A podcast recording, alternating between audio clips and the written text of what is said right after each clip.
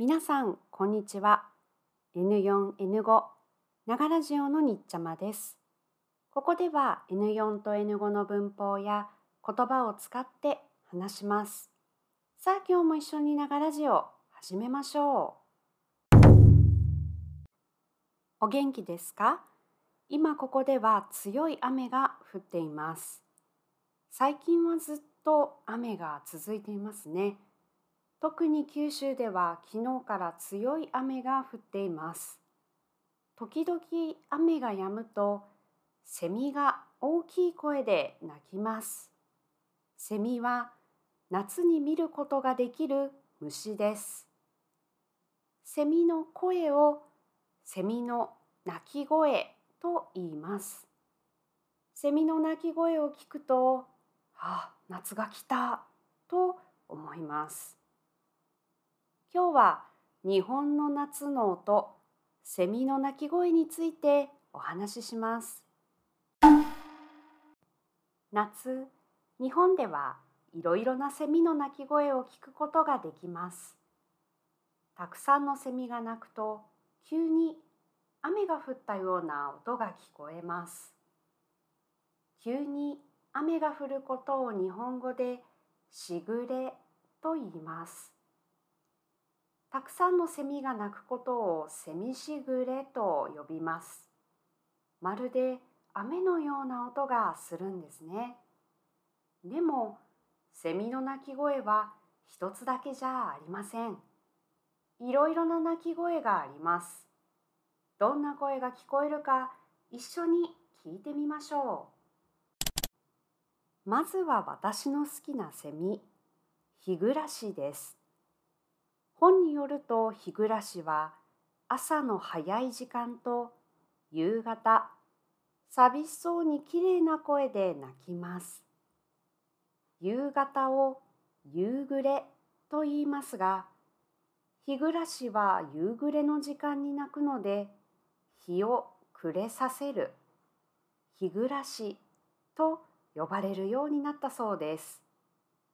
では、日暮らしの鳴き声を聞いてみましょう。ちょっと音が大きいかもしれませんから、気をつけてくださいね。いいですか？じゃあ、聞きましょう。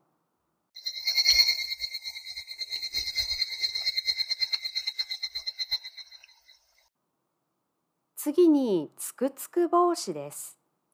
つくつく帽子の鳴き声はつくつく帽子と言っているように聞こえます。つくつく帽子は夏の終わりに鳴きます。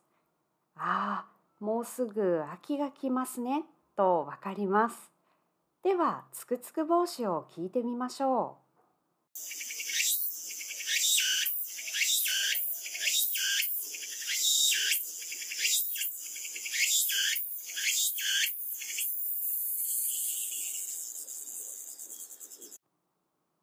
夏に一番よく聞こえるのはミンミンゼミです。一番暑い時に鳴くので真夏。夏の真ん中で一番暑い時を思い出す鳴き声です。聞いてみましょう。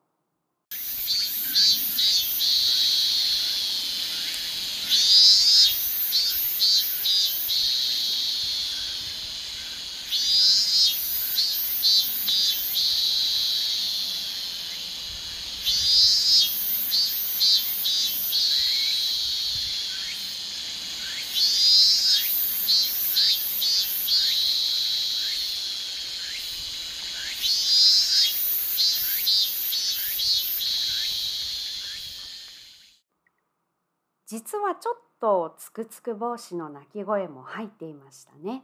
わかりましたか？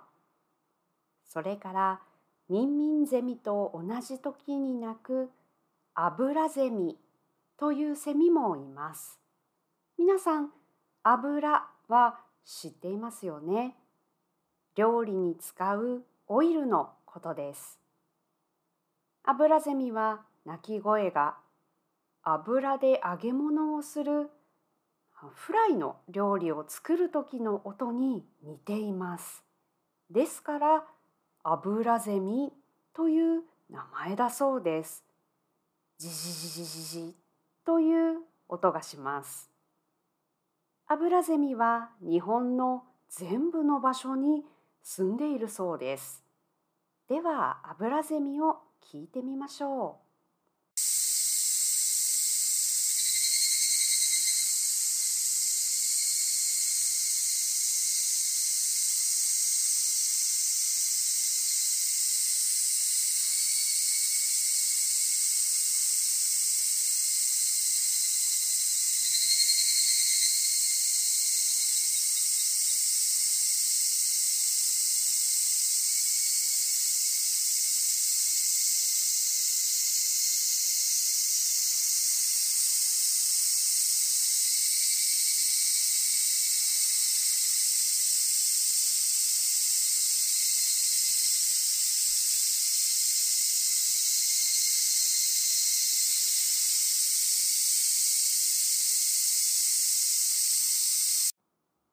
どうでしたか？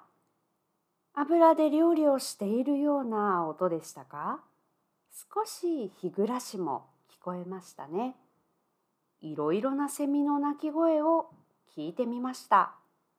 あなたはどのセミの鳴き声が好きですか？セミの鳴き声を聞くと夏だという気持ちになります。セミはうるさいから嫌いだという人もいますが、セミの名前や鳴き声がわかるとちょっと楽しくなりますね。夏だけ聴くことができる特別なスペシャルな音楽です。夏、日本に来たらぜひ夏の日本の音楽を楽しんでくださいね。